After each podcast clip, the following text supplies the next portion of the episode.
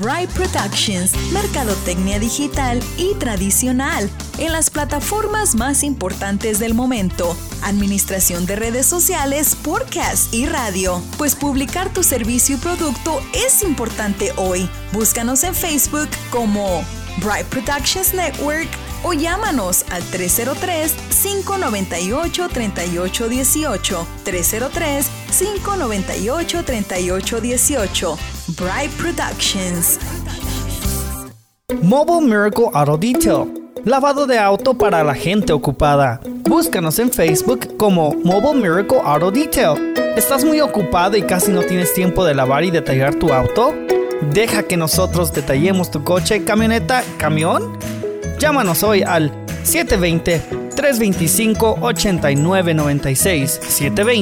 720-325-8996. Mobile Miracle Auto Detail. Lavado de auto para la gente ocupada. Desde los estudios de Radio La Red en Denver, Colorado, este es su programa Viva Mejor, con el consejero clínico pastoral, Dr. Daniel Catarizano, compartiendo con usted ideas prácticas para vivir mejor. Señor, te damos gracias hoy porque podemos estar juntos. Otra vez este es tu día que has separado para que como iglesia podamos estar juntos. Y siempre al estar juntos recordamos la resurrección de nuestro Señor Jesucristo. Gracias porque al congregarnos como tú nos mandas, nos fortaleces, fortaleces nuestra fe, nos enseñas, nos instruyes para el camino de vivir contigo todos los días. Bendice esta lección y esta nueva serie que comenzamos el día de hoy, en el nombre de Jesús. Amén. Bueno, bienvenidos a todos ustedes aquí en la Red Aurora, bienvenidos a los que nos escuchan también en Radio La Red. Y los que están en el podcast saben que estas lecciones se transmiten también por radio, así que compártanlas, ¿ok? Vayan al podcast o díganle a sus familiares o amigos que pueden escuchar. Hoy vamos a comenzar una nueva serie de lecciones especiales para el verano, donde vamos a, como saben, porque lo han visto en los anuncios, vamos a estar viendo varios temas, pero la serie se llama Más que Vencedores. No nos rompimos la cabeza mucho con el título, ¿verdad? Porque ese título está en la Biblia. ¿Recuerdan ese título? Somos más que vencedores por medio de aquel que nos amó, por lo cual estoy seguro de que ni la vida, ni la muerte, ni ángeles, ni potestades, ni principados, nada ni nadie, etcétera, yo lo estoy sumarizando, nos podrá separar del amor de Dios que es en Cristo Jesús. Somos más que vencedores.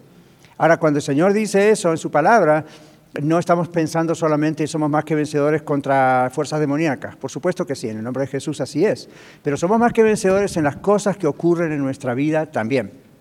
Hoy vamos a hablar de la depresión y no quiero hacer de esto una clase de clínica, de consejería clínica, pero sí quiero ver qué dice la Biblia y quiero ver qué, puedo compartir con ustedes en una sola clase.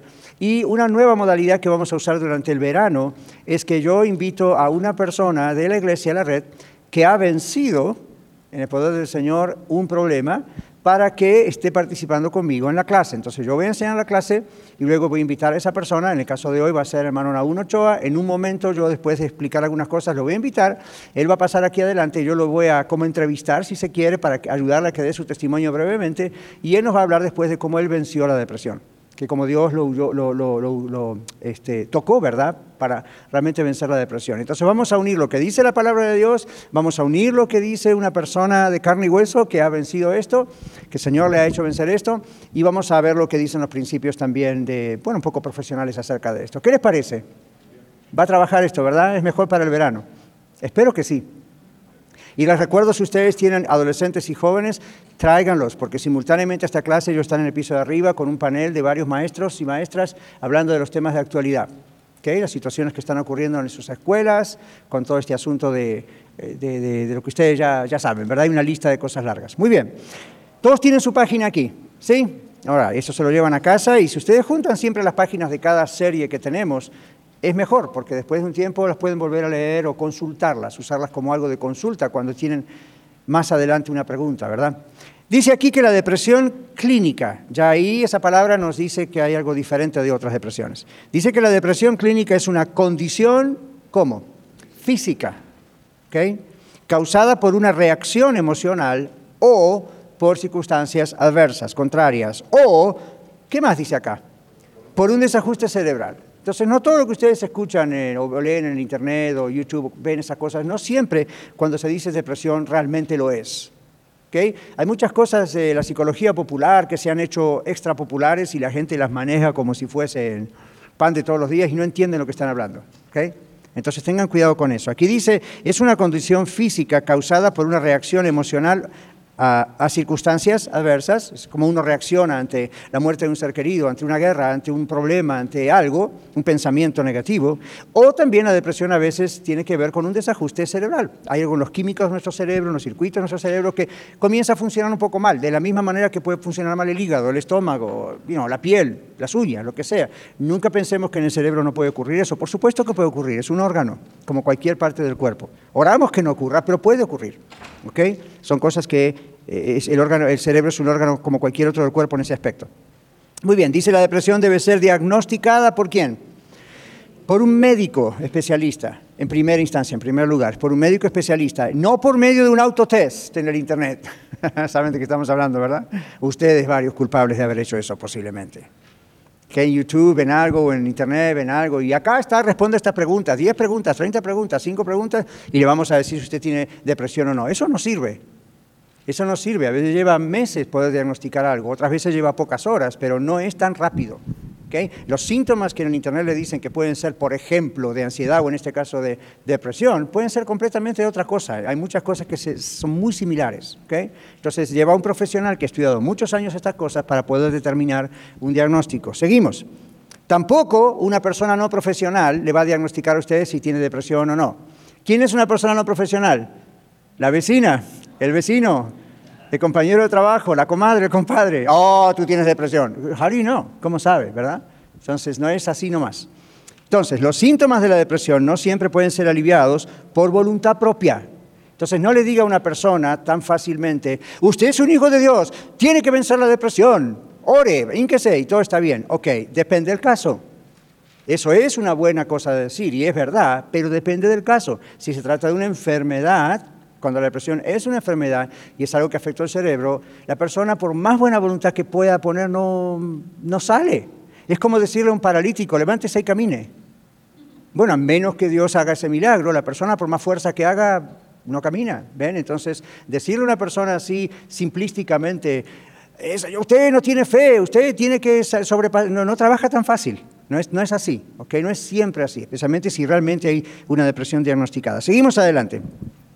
Dice aquí, ah, los síntomas de la depresión no siempre pueden ser entonces ah, aliviados por voluntad de la persona, especialmente cuando las causas son como cerebrales. Dice aquí, no tenemos absolutamente ninguna duda en cuanto al poder de Dios para sanar cualquier enfermedad o desorden. ¿Usted tiene dudas? No hay dudas. El Señor creó todas las cosas, el Señor tiene poder, no hay ningún problema. Ahí no está el problema. Sin embargo, como decimos acá, en algunos casos el consultar a un doctor por una depresión médica o a un consejero por una depresión emocional, ven las dos diferentes ramas aquí. No es distinto el consultar con un profesional u otro, no es distinto al ir al médico por una herida. Si usted viene a mí como pastor o consejero profesional porque tiene una herida, yo lo voy a mandar al médico, yo no puedo hacer mucho por eso. Tengo nociones mm, generalizadas, como usted quizá, de qué puede hacer. Desinfectelo, póngale algo ahí. Pero yo iré a un médico. Entonces, ah, esta es la idea. No es pecado ir al médico. Si uno tiene un accidente o si uno se corta la mano, uno puede levantar y decir, Señor, sáname. Pero hasta ahora, en la mayoría de los casos, Rara vez eso ha ocurrido, no digo que no es posible. Generalmente uno va al médico y dice, me corté, y el médico le hace una sutura, le cose, ¿verdad que sí? Bueno, les digo todo eso porque cuando se trata de un tema como la depresión, no tiene usted que sentirse como hijo o hija de Dios, como cristianos, no tiene que sentirse mal por consultar con un profesional. Mi sugerencia, como pastor suyo, busque un profesional cristiano. No porque los no cristianos no saben lo que hacer, pero solamente saben la parte profesional. Y cuando se trata de temas como depresión, es mucho más delicado que tratar la herida en una piel. Entonces ahí es preferible que usted esté en las manos de Dios con un instrumento humano que respete y ame a Dios, ese profesional, para que sepa cómo tratarle y sepa mm, no irse por lados que no debe irse. Muy bien, y aquí dice la oración y la guía de Dios. La oración y cómo Dios nos guía. Al orar Dios nos guía unidos al tratamiento médico y a la consejería, son muy efectivos. Es decir, cuando usted ora, usted le pide a Dios, dime qué debo hacer. Eh, ¿Vas a usar un instrumento humano? ¿Con quién ir? Yo hago eso también a cualquier nivel. Si tengo que consultar con un abogado por un problema o una cuestión en la iglesia, Señor, guíame a qué abogado ir. Y no me pongo ahí, a ver, hasta que escucho una frase, un nombre. Simplemente Dios tiene sus formas de guiarme y uno en la vida de caminar con Dios te da cuenta, oh, ok, Dios está poniendo esta persona o no está poniendo esta otra. ¿Ven? Entonces en consejería, en la cuestión medicina, es lo mismo. Señor, guíanos. Cuando yo voy a ver a mi médico, una vez cada seis meses más o menos por un chequeo, o una vez al año, depende de lo que él aconseje, yo le digo, aunque lo conozco hace años, yo a mi, le digo a mi Dios, Dios bendice a mi doctor, guíalo, que me dé el diagnóstico correcto, que me dé el tratamiento correcto. Y otras veces Dios me ha sanado, no, no he tenido que hacer nada más, ¿verdad? Pero en la mayoría de los casos tenemos que pensar que los médicos y otras personas son instrumentos en las manos de Dios. ¿Están de acuerdo? Nada más son instrumentos. Nosotros oramos para que el Señor los guíe. Muy bien. Aquí dice entonces que la guía de Dios y unidos al tratamiento médico y a la consejería son muy efectivos en el caso de la depresión. ¿Por qué? Porque, bueno, uno no va a estar todos los días con el terapeuta, no puede hacer eso. Uno no puede estar todo el tiempo con el médico, el médico no puede venir a vivir a su casa el consejero tampoco, el pastor tampoco, un terapeuta tampoco. ¿Ven?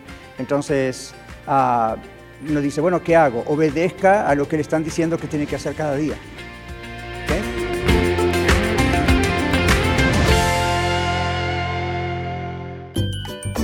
Quédese con nosotros. Regresamos después de esta pausa. Compartiendo la verdad en amor. Radio La Red. Queridos hermanos y amigos, les habla Dino de Dinos Locksmith. Muchas gracias por su preferencia y apoyo. Para cualquier trabajo que tenga usted, si le rompieron su ignition, le dañaron su chapa de la puerta, llámenos, nosotros le podemos ayudar. Para llaves de chip, controles originales, será un gusto poder ayudarles. Llámenos, mi teléfono es 303-472-5108.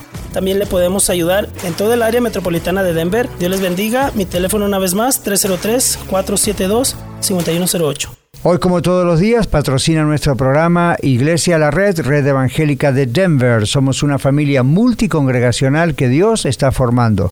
Nos reunimos durante los servicios de fin de semana para adorar y estudiar juntos la palabra de Dios. Además, nos conectamos entre nosotros durante toda la semana y servimos a nuestra ciudad y al mundo que nos rodea. Si usted aún no pertenece a una iglesia cristiana local, sería un honor conocerle. En Aurora estamos en el 13231 East Mississippi Avenue.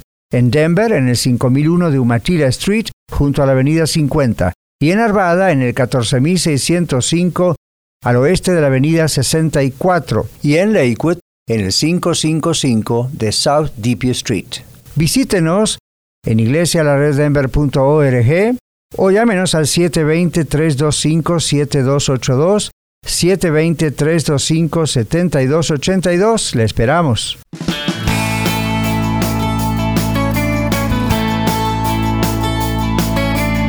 Si usted va al médico por una cuestión física y el médico le dice, tómese esta pastilla todos los días, ¿usted la tomaría o no la tomaría?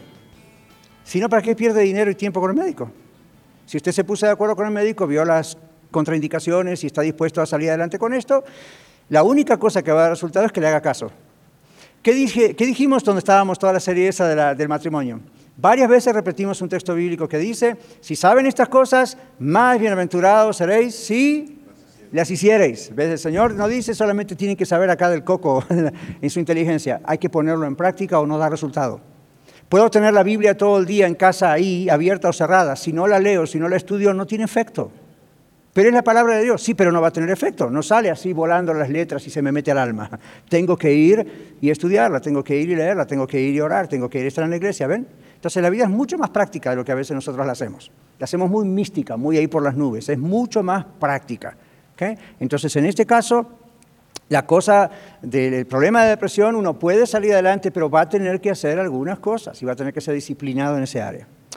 Observen en su página, dice hay varios tipos de depresión. No los voy a aburrir con esto porque no es el propósito en una iglesia darles una clase de esto, pero para que tengan una idea, debido a que hay factores físicos y emocionales que producen depresión, esta, es decir, la depresión, se manifiesta de diversas maneras. La depresión es una forma de ansiedad. La ansiedad tiene muchísimas formas. Una es la depresión.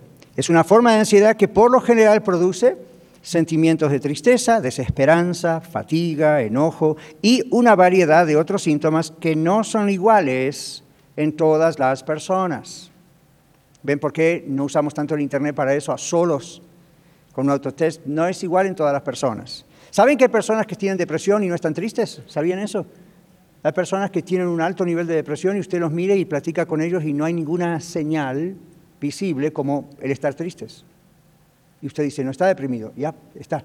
Y otros es muy visible su tristeza y su decaimiento. Entonces, no hay una fórmula, no hay un pattern, como decimos, exactamente para todos es igual. ¿okay? Entonces, por eso esto hay que tratarlo caso por caso. Aquí dice, es una forma de ansiedad, produce sentimientos por lo general de tristeza, desesperanza, fatiga, enojo y una variedad de otros síntomas que no son iguales en todas las personas. Ni están siempre presentes al mismo tiempo. Es decir, por ejemplo, aquí hay varios síntomas, no significa que un, médico, un consejero, alguien va a decir, si tiene estos 10 síntomas, declaro que tiene depresión. Declaro, me refiero, diagnostico que tiene depresión. No, puede tener 4 o 5 de esas cosas, no tiene que tener las 10. ¿Ven? ¿Vamos bien hasta ahí? Hasta ahora no se durmió ninguno. Vamos bien. All seguimos. Dice, algunos consideran el suicidio como escape. Esto pasa no solamente en la depresión, sino en otras formas de ansiedad, ¿ok? Algunos consideran el suicidio como escape, ¿por qué?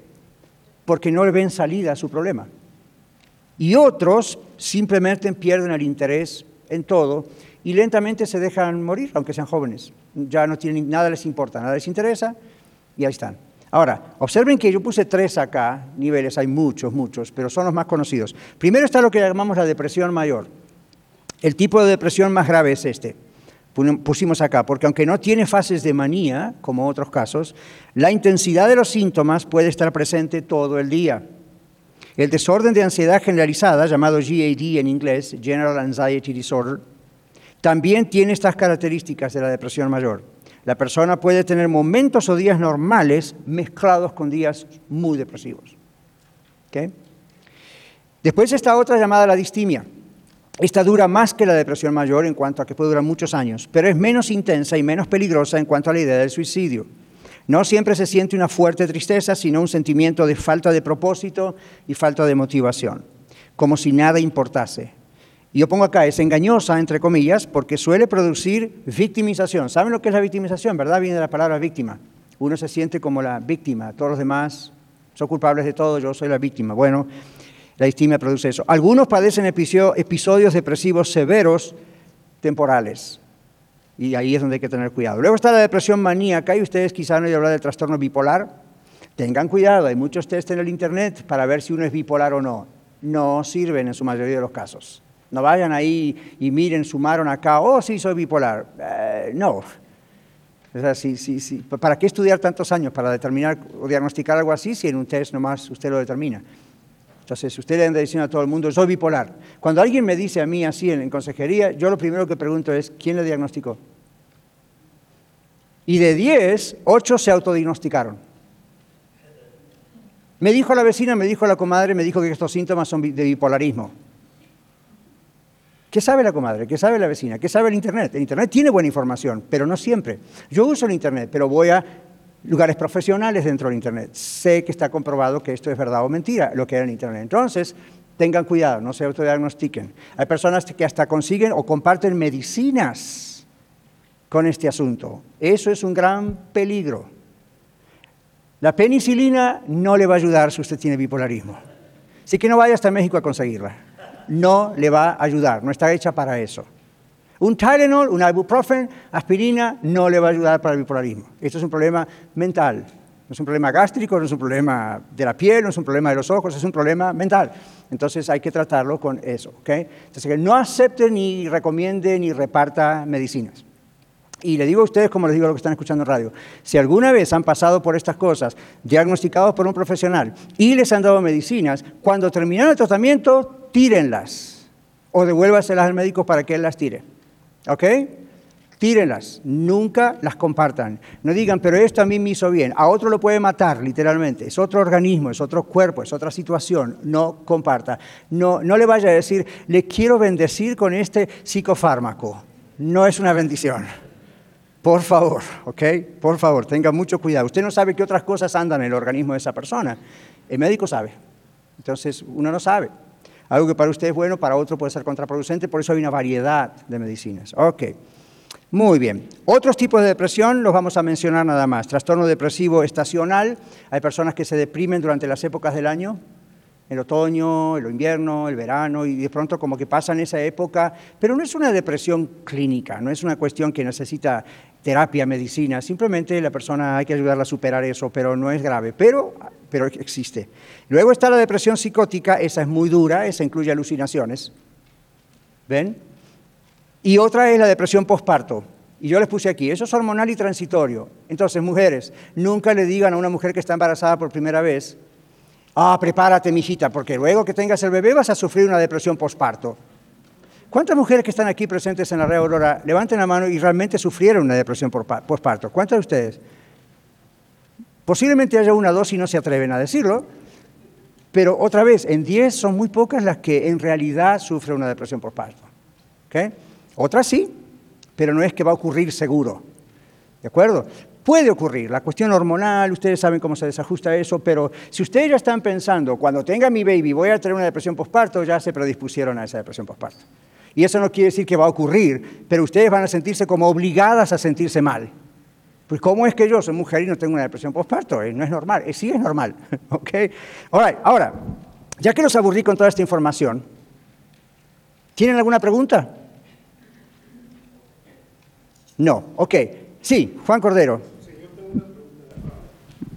Tenemos una, una amiga ya por más de 45 años, que me llamó hace algunos meses que dice que entró en una depresión muy, muy fuerte, pero que el doctor le dijo que no era una depresión emocional, que era una depresión química. ¿Existe eso? Sí, es lo que yo digo acá clínica. pero, según ella me platicó que el doctor le dijo que era causado por algún químico de su cuerpo. por supuesto que sí.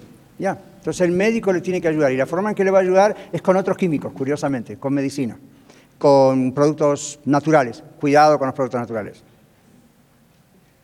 ¿Ok?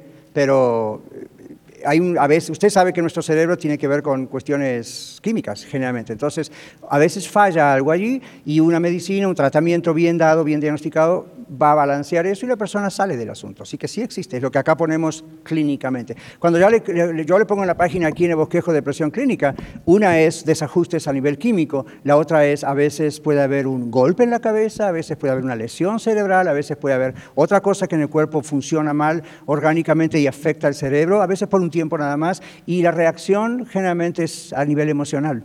Entonces, cuando a mí me han venido personas así, mi tarea es descubrir al hablar con la persona si lo que está pasando no es producido por una cuestión emocional, sino que la cuestión emocional es producida por una cuestión química. Y si es así, lo mando a psiquiatra. Ahora, para ustedes y para mí en nuestra cultura la palabra psiquiatra es mala palabra. Sí, está loco. No, no, es un médico. Los, los, psiquiatras son doctores en medicina con la especialidad en psiquiatría. Como otras personas son doctores en medicina con la especialidad en piel, dermatólogos. Otros son, right? Entonces no piensen psiquiatría, psiquiátrico, hospital, cadenas, los van a meter. Eso era en el pasado. Okay? Simplemente hoy van a tratar con usted. Ahí yo también recomendaría en lo posible un psiquiatra cristiano.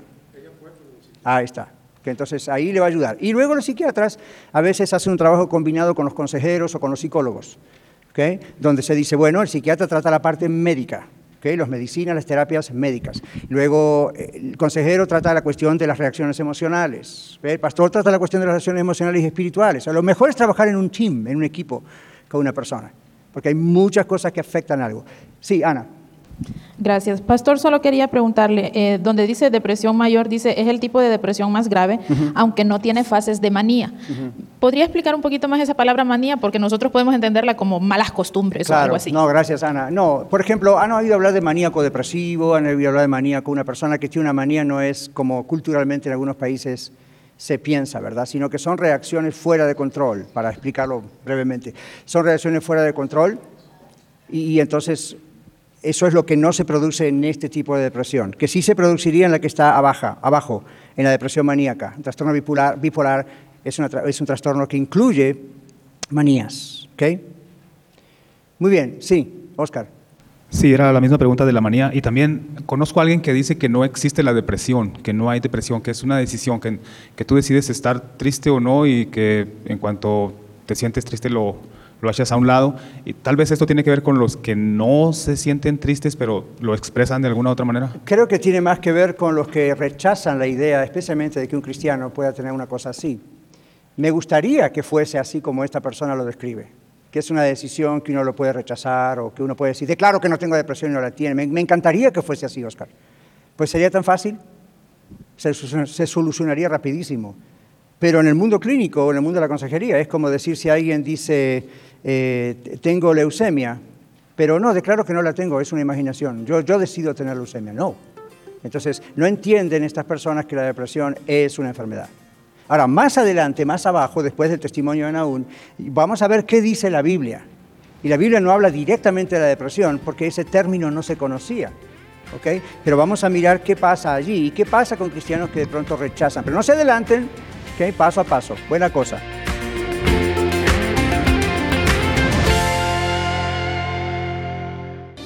Con 10.000 watts de potencia para todo el estado de Colorado. 1650 AM KBJD Denver, estación de Red Evangélica de Denver.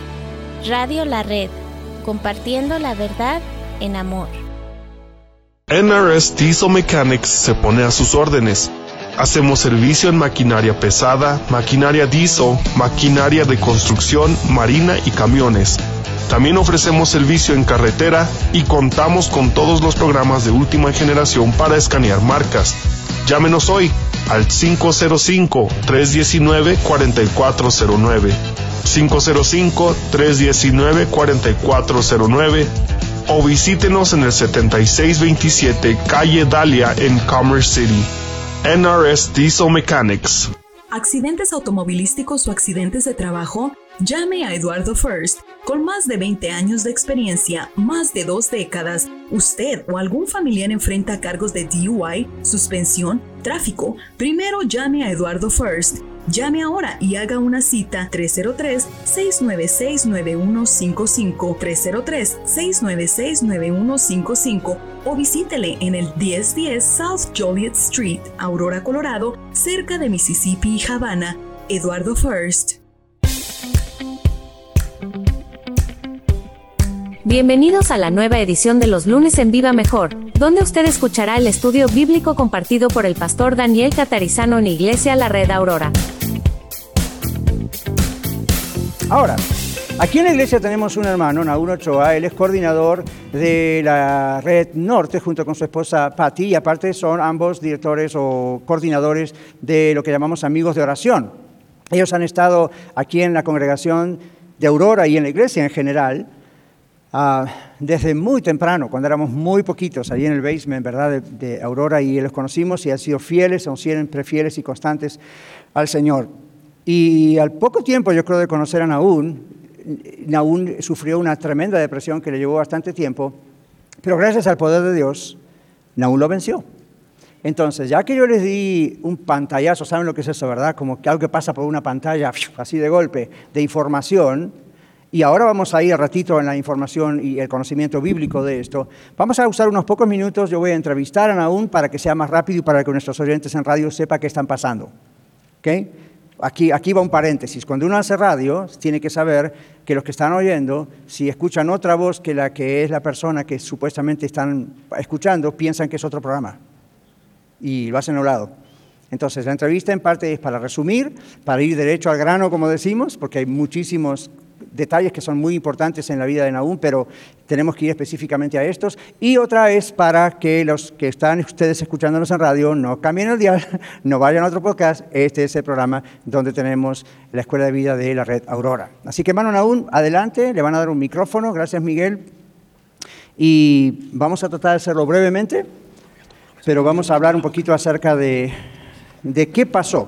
Yo le voy a hacer esas preguntas, Gracias por participar. Y ustedes van a ver a otros hermanos y hermanas durante las nueve ah, semanas que vamos a tener durante el verano, hermanos de las, una de las cuatro congregaciones, y los vamos a tener acá para hacer lo mismo. Gracias, Naum.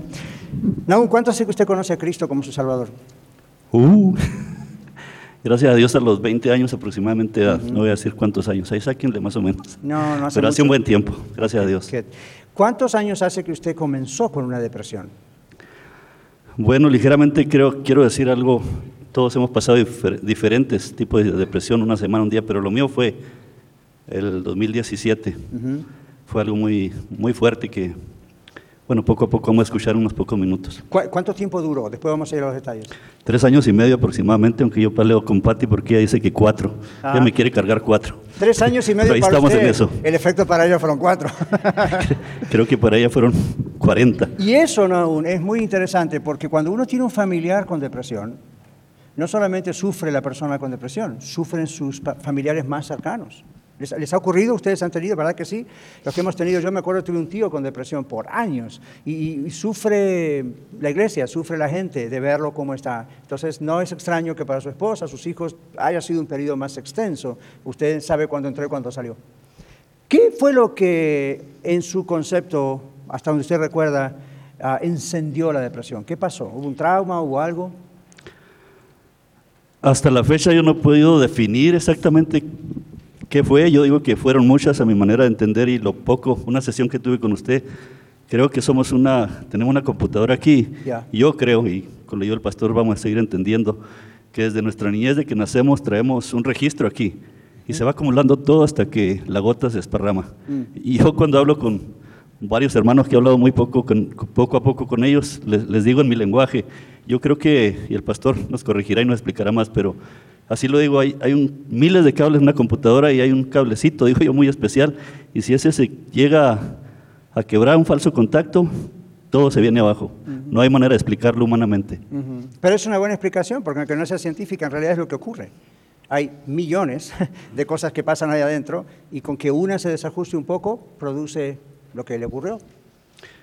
Así es, entonces no puedo especificar qué fue, pero cuando esto ocurrió tuve una, un fuerte golpe, se puede decir, a, nivel laboral, un- una pequeña empresa o grande, porque las cosas que Dios da son grandes, aunque sea pequeña para nuestros ojos. Tuve un problema con la situación ah, legal de transportes y me cerraron mi compañía. Como que ahí empezó todo, pero ahí es donde yo no puedo definir fue eso exactamente, sino que se vino una serie de cosas a mi cabeza donde familia, este, situaciones familiares de, de la carne, de hijos, de padres, de tanta situación como que se me cayeron todas encima y yo no supe cuál exactamente. ¿Usted sintió en ese tiempo como que no sirvo para nada, soy inútil lo que hago, por esto me pasa todo eso? ¿O sintió alguna cosa así y lo incluyó con la familia, el trabajo y todo en una bolsa? Antes de eso nunca sentí eso, al contrario, yo, creí- yo creía que por la gracia de Dios podía ser útil, pero en ese transcurso de tiempo yo llegué a pensar, ¿para qué estoy aquí en la tierra? El pastor ahorita hablaba de que, y sabemos todos que hay situaciones que, ¡pum!, la persona no aguanta, y, y le pasa a los cristianos, ¿eh? como dijo el pastor también, Ya, by the way, como dice en inglés. este, también no estamos exentos de eso. claro. Y más de una vez me llegó a pasar eso, pero gracias a Dios nunca lo, lo planeé.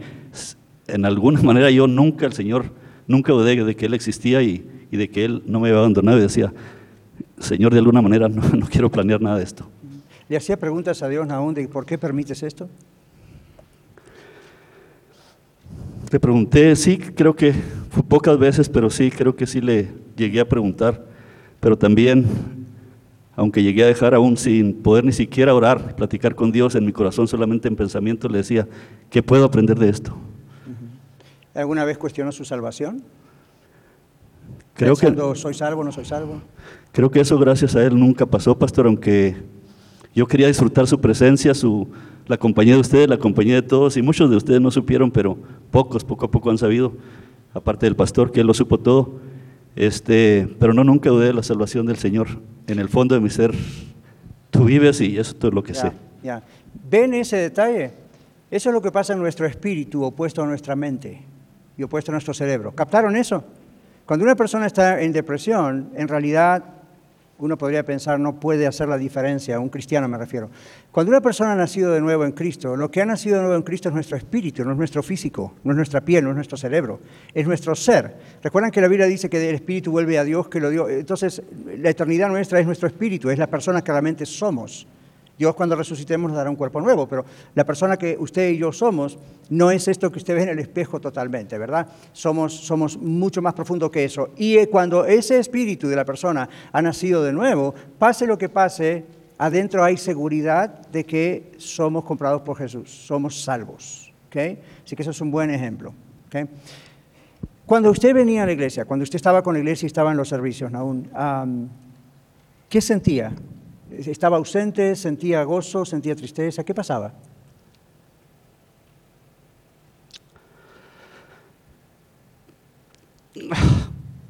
Le digo por qué se lo pregunto. Hay mucha gente aquí y hay gente, mucha gente en la audiencia que está escuchando hoy en radio y está pensando, yo soy una, yo soy esa persona y cuando voy a la iglesia siento esto y esto y esto.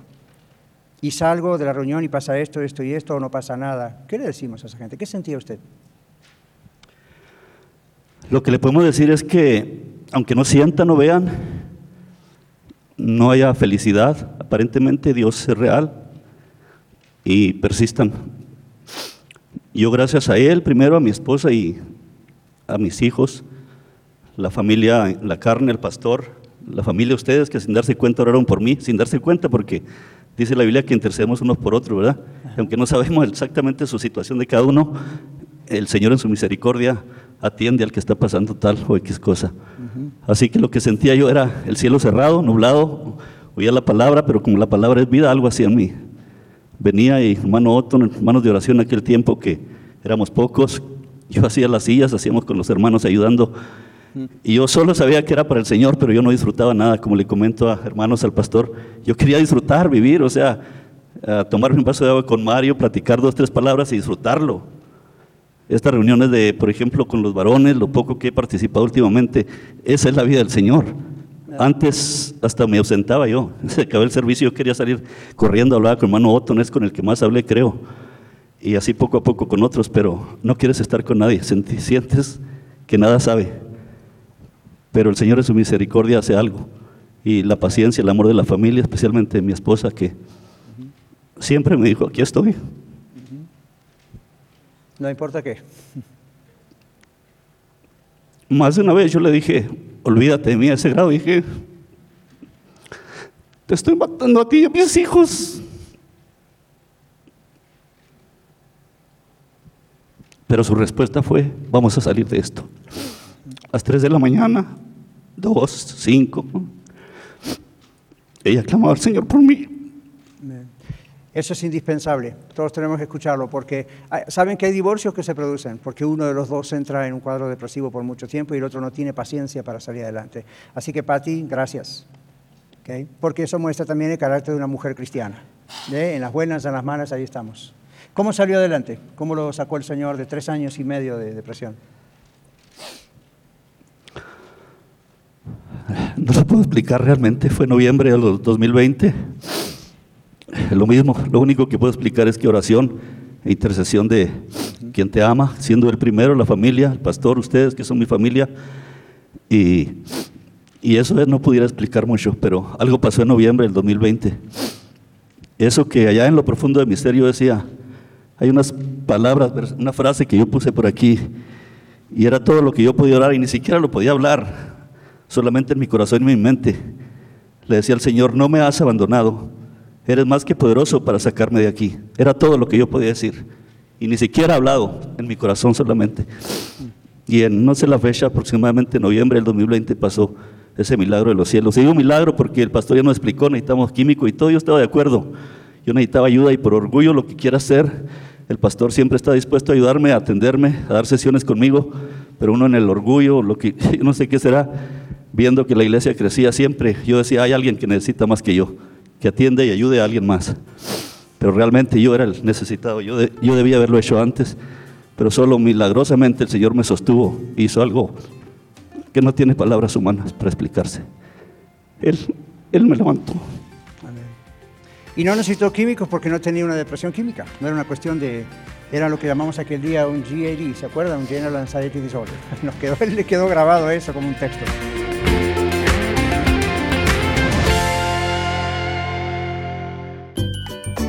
Quédese con nosotros. Regresamos después de esta pausa. 1650 AM Radio La Red para todo Colorado y para todo el mundo a través de radiolared.net. Compartiendo la verdad en amor. Hola amigos, les saluda el abogado Eduardo First. Por más de 23 años he servido exclusivamente a la comunidad hispana aquí en Colorado, que sea por asunto de tráfico, violencia doméstica, divorcio u otro pleito. Siempre he respaldado a la comunidad trabajadora para resolver problemas o disputas que nos toca a todos de vez en cuando. Nos hemos mantenido de pie durante las adversidades que viene con todos estos años y aún estamos aquí para servir. La gente me recomienda porque les gusta mi trabajo y porque traigo resultados. Soy franco y honesto y si yo no te puedo ayudar, te pongo en manos de quien pueda. Llámame cuando quieran, que no te cuesta nada. 303-696-9155 303-696-9155. Este programa es patrocinado en parte por la señora Magali Friedrich, agente de bienes raíces de la compañía HomeSmart. Ella ha ayudado a muchos de nuestros oyentes a través de los años a vender o comprar su propiedad. Llámela de mi parte al 303-810-6761. 303 810-6761. Muchas gracias Magali por su auspicio al programa Viva Mejor.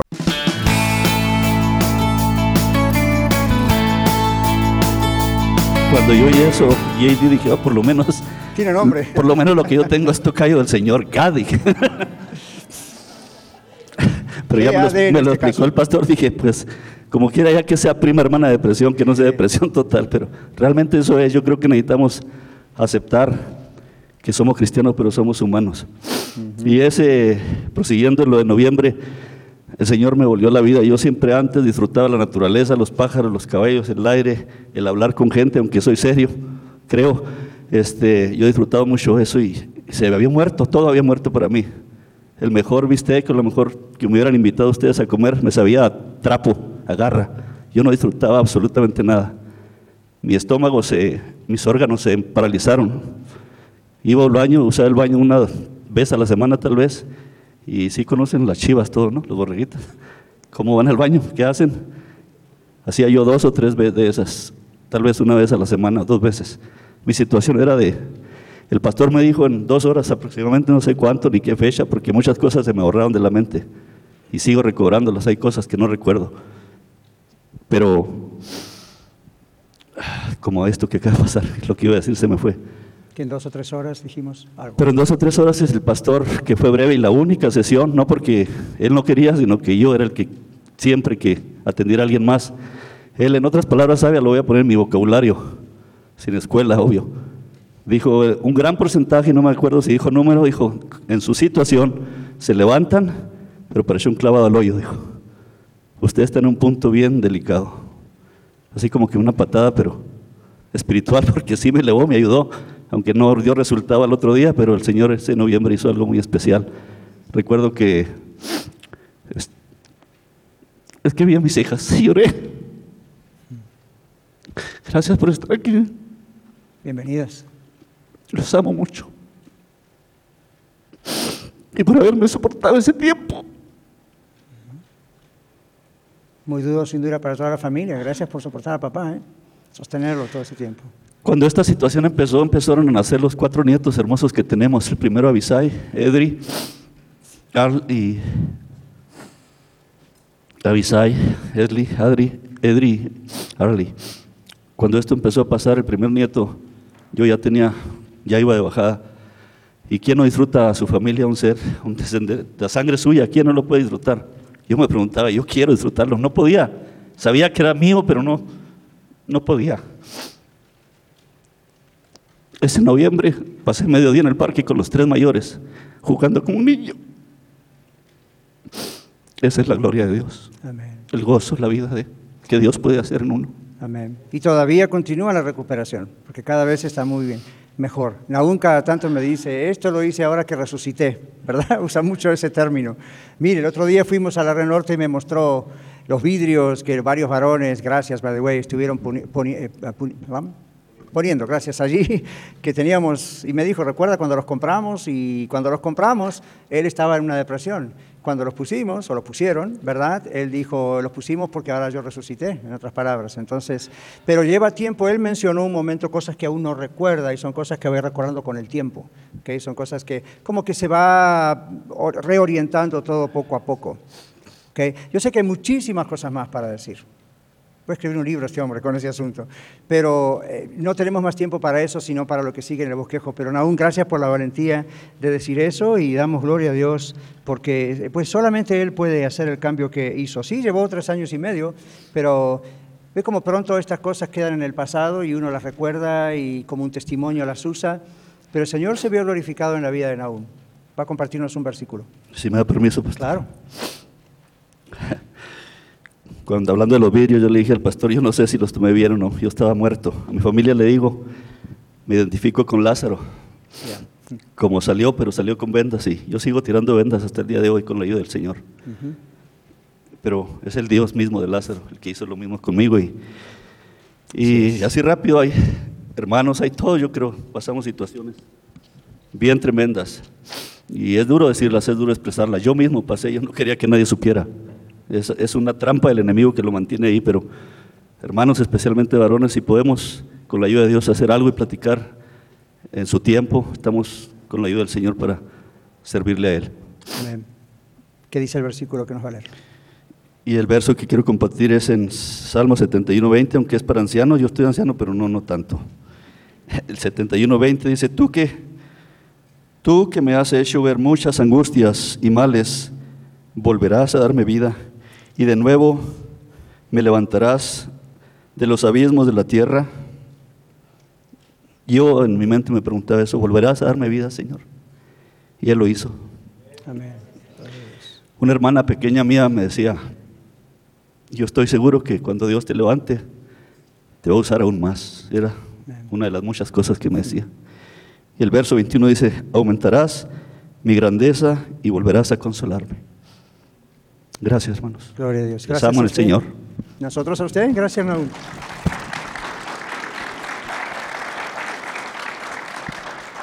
Bueno, ustedes saben que el rey David sufrió muchas cosas, no podemos calificarlas de depresión, no sabemos, pero vieron varios salmos en la Biblia donde del cabo de la tierra clamo a ti de lo profundo y mis huesos, mientras cayese, envejecieron mis huesos en mi gemir cada día. Y uno piensa, bueno, fue un episodio. Posiblemente fue mucho tiempo que sufrió así. Y por eso dijo estas cosas, ¿ok? No fue un episodio de un día que estaba mal. Pasó cosas duras. Entonces, ¿está, ¿es pecado para un cristiano tener depresión? Cuando no tiene control sobre eso, porque no es algo que es un producto de su pecado. Vamos a aclarar esto. Eh, la presencia del pecado en el mundo ha producido todo tipo de enfermedades físicas, mentales, de todo tipo.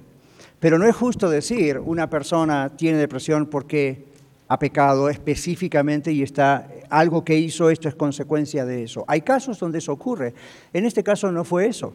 ¿Ves? Todo comenzó de afuera con algo imprevisto, como él contó, y, cuando es algo químico, como decíamos antes, o clínico, es peor todavía, porque es como cuando uno descubre el médico que tiene una enfermedad y uno dice, yo no hice nada para tener esta enfermedad, no fue que me contagié de alguien, no fue que y no puse la mano en un lugar infeccioso, no sé, esto pasó, a veces es genética, a veces es otras cosas, en muchos casos es mala alimentación, yo les digo siempre, cuídense.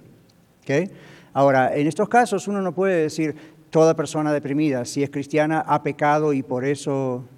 ¿Recuerdan el texto donde alguien le pregunta al Señor, ¿quién pecó, este o sus padres? Y el Señor Jesús dijo, no es ni él ni sus padres, esto es para que Dios se glorifique.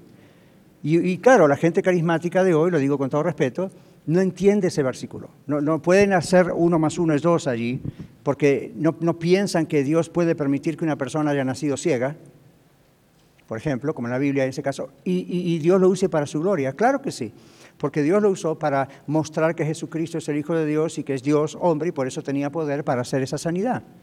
Y uno dice, oh, eso es injusto. Eso no es injusto. El mismo hombre que fue sanado nunca pensó que era injusto. Pero miren la idea de la cultura de esa época. ¿Quién pecó? Este o sus padres. Como diciendo, siempre que hay una enfermedad, la culpa es de alguien. ¿Ven? Entonces podríamos decir, la culpa es de toda la raza humana porque todos pecamos. Pero porque todos pecamos hay presencia de guerras, conflictos, enfermedades de todo tipo, problemas matrimoniales. Todo eso es porque somos pecadores. ¿Okay? Ahora, el Señor Jesús no vino para de pronto sacar todo eso. Eso lo va a hacer cuando Él retorne a la tierra y tengamos cielo nuevo, tierra nueva, pero mientras tanto, el Señor dijo, en el mundo van a tener aflicción, pero confíen, yo he vencido al mundo. ¿Y qué significa eso? Nosotros descansamos en Él, buscamos en Él, y como Él ha vencido al mundo, nosotros somos más que vencedores. Pero tenemos que buscarlo. Ahora, en su bosquejo, tenemos un texto de Filipenses 4.4, y Filipenses 4.4, allí nos dice, regocíjense en el Señor siempre. Otra vez les digo, regocíjense. Ok, y luego tenemos Romanos capítulo 15, versículo 11. Romanos capítulo 15, versículo 11. Estos textos son muy interesantes porque van a ver lo que tiene que ver con nuestro tema. Y otra vez dice, alabad al Señor todos los gentiles y magnificarle todos los pueblos. Es otra expresión de gozo, en este caso colectivo, como lo hacemos en la iglesia, ¿verdad? Juntos. Ahora observen lo que yo voy a leer esta parte un poco rápido. Dios quiere que disfrutemos su gozo, está con mayúsculas, el gozo del Señor. Pero acá hay una pregunta, ¿es posible vivir gozoso para quien sufre depresión? Naún dijo que no. Y eso fue muy sincero. Entonces, ¿cómo resolvemos el problema? Sigamos leyendo. Sí, es posible y hay varias maneras de lograrlo, pero esto requiere paciencia. ¿Ven? Ahora, dice la oración, estudios bíblicos, la aplicación de sus estudios bíblicos, grupos de apoyo, compañerismo con otros creyentes, confesión, perdón, consejería, tratamiento médico cuando es necesario. No digo que todo esto tiene que ocurrir, digo, entre estas cosas, algunas tienen que ocurrir. En el caso de Víctor, algunas de estas ocurrieron y fue lo que Dios usó. Es lo que, entendemos, por lo menos humanamente es lo que hemos visto. Acá dice, el engaño de la depresión es que encierra a la persona en sí misma. Aún nos decía, él no podía ni disfrutar la comida, ni disfrutar a sus nietos. Está encerrado en sí mismo. Ahora, esa es una forma muy sutil de idolatría al yo, al ego, al ego. Y excepto cuando se trata de un problema cerebral, la depresión es una mentira. En Efesios capítulo 6, famoso texto de guerra espiritual, que no es el único, habla de dardos de fuego. Recuerda mantener el escudo de la fe contra los dardos de fuego del maligno.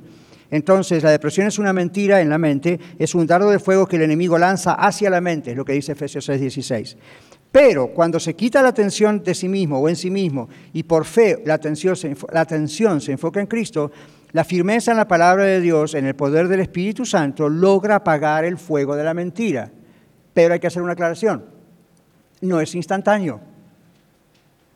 A le llevó tres años y medio o cuatro, pero se mantuvo firme en el Señor.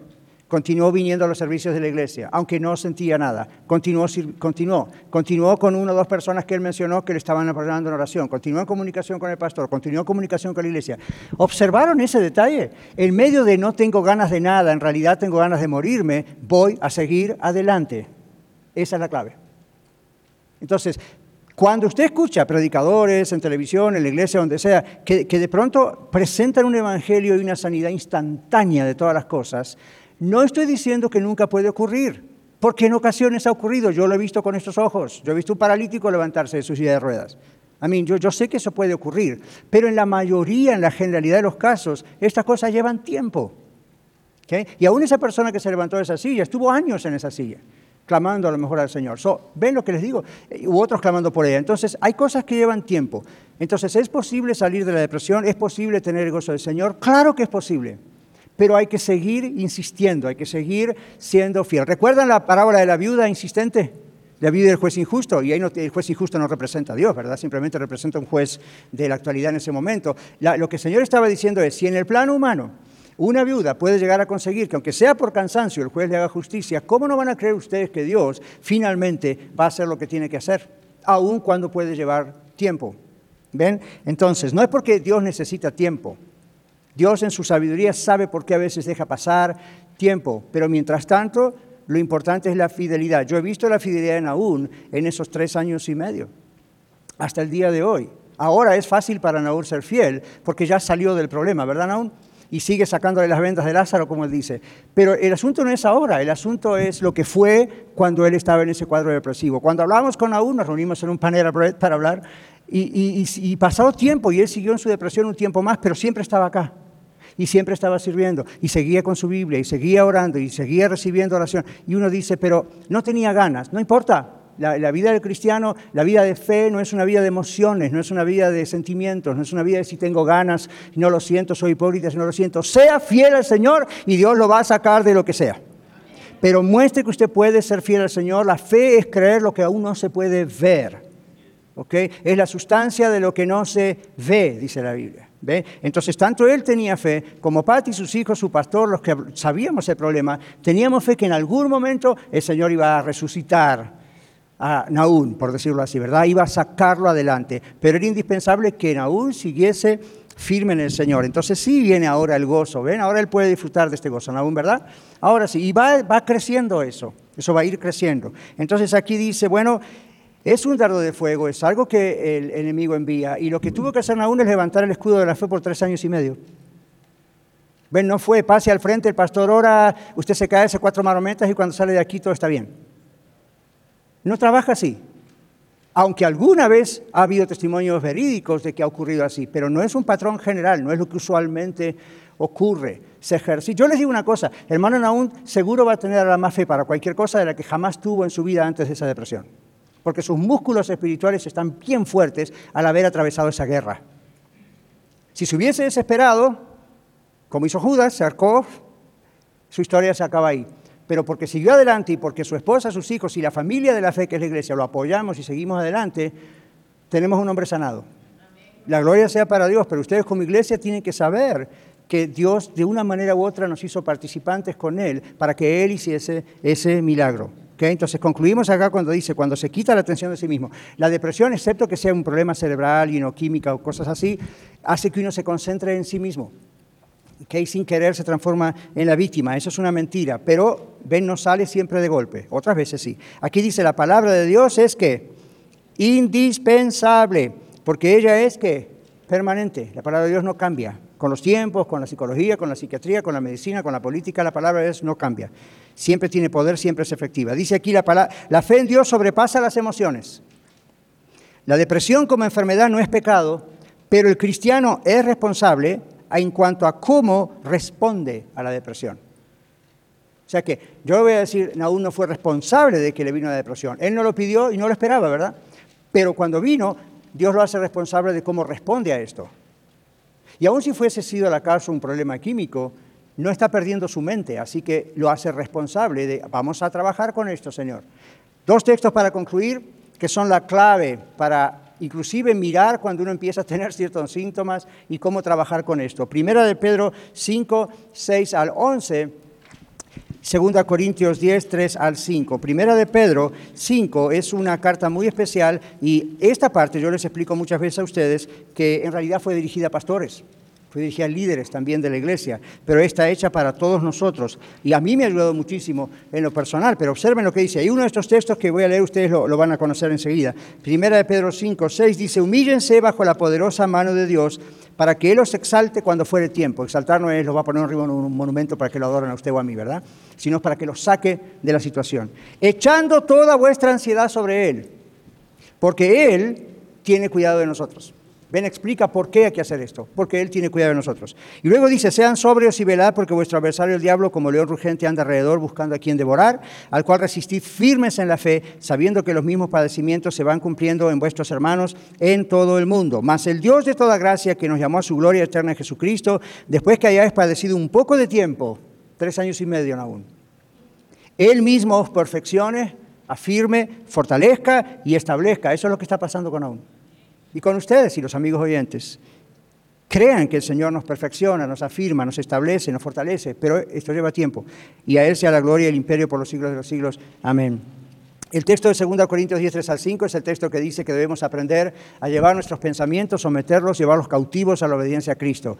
Eso hay que hacerlo aun cuando uno no está en depresión. Yo lo hago constantemente.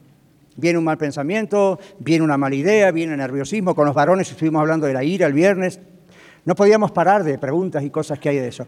Y decíamos, vamos a someter nuestros pensamientos. Entonces siempre hay que actuar rápido, porque el diablo es muy rápido, hay que actuar rápido. ¿Qué haría usted si ve una serpiente que se le acerca? ¿La contemplaría y trataría de estudiarla? O yo les digo que ahí yo reacciono muy rápido. Entonces uno tiene que reaccionar rápido. Tenga estos textos, la palabra de Dios es poderosísima, no hay nada más poderoso. Amén. Bueno, lamentablemente se nos ha acabado el tiempo. Señor, gracias por este esta hora que hemos estado aquí en la Aurora y Señor bendice también a nuestros amigos oyentes y toma Señor tu palabra que es la que tiene poder para transformar y sanar nuestras vidas completamente. Gracias por la vida de Naúm, por sus esposas, sus hijos y por la iglesia y por todo lo que tú has hecho y que a ti sea la gloria en todo. En el nombre del Señor Jesús. Amén. Muchas gracias por permitirnos ser parte de su día. Esperamos que el programa de hoy haya sido de ayuda para usted. Contáctese con nosotros vía los medios sociales o escríbanos a vivamejor.radiolared.net.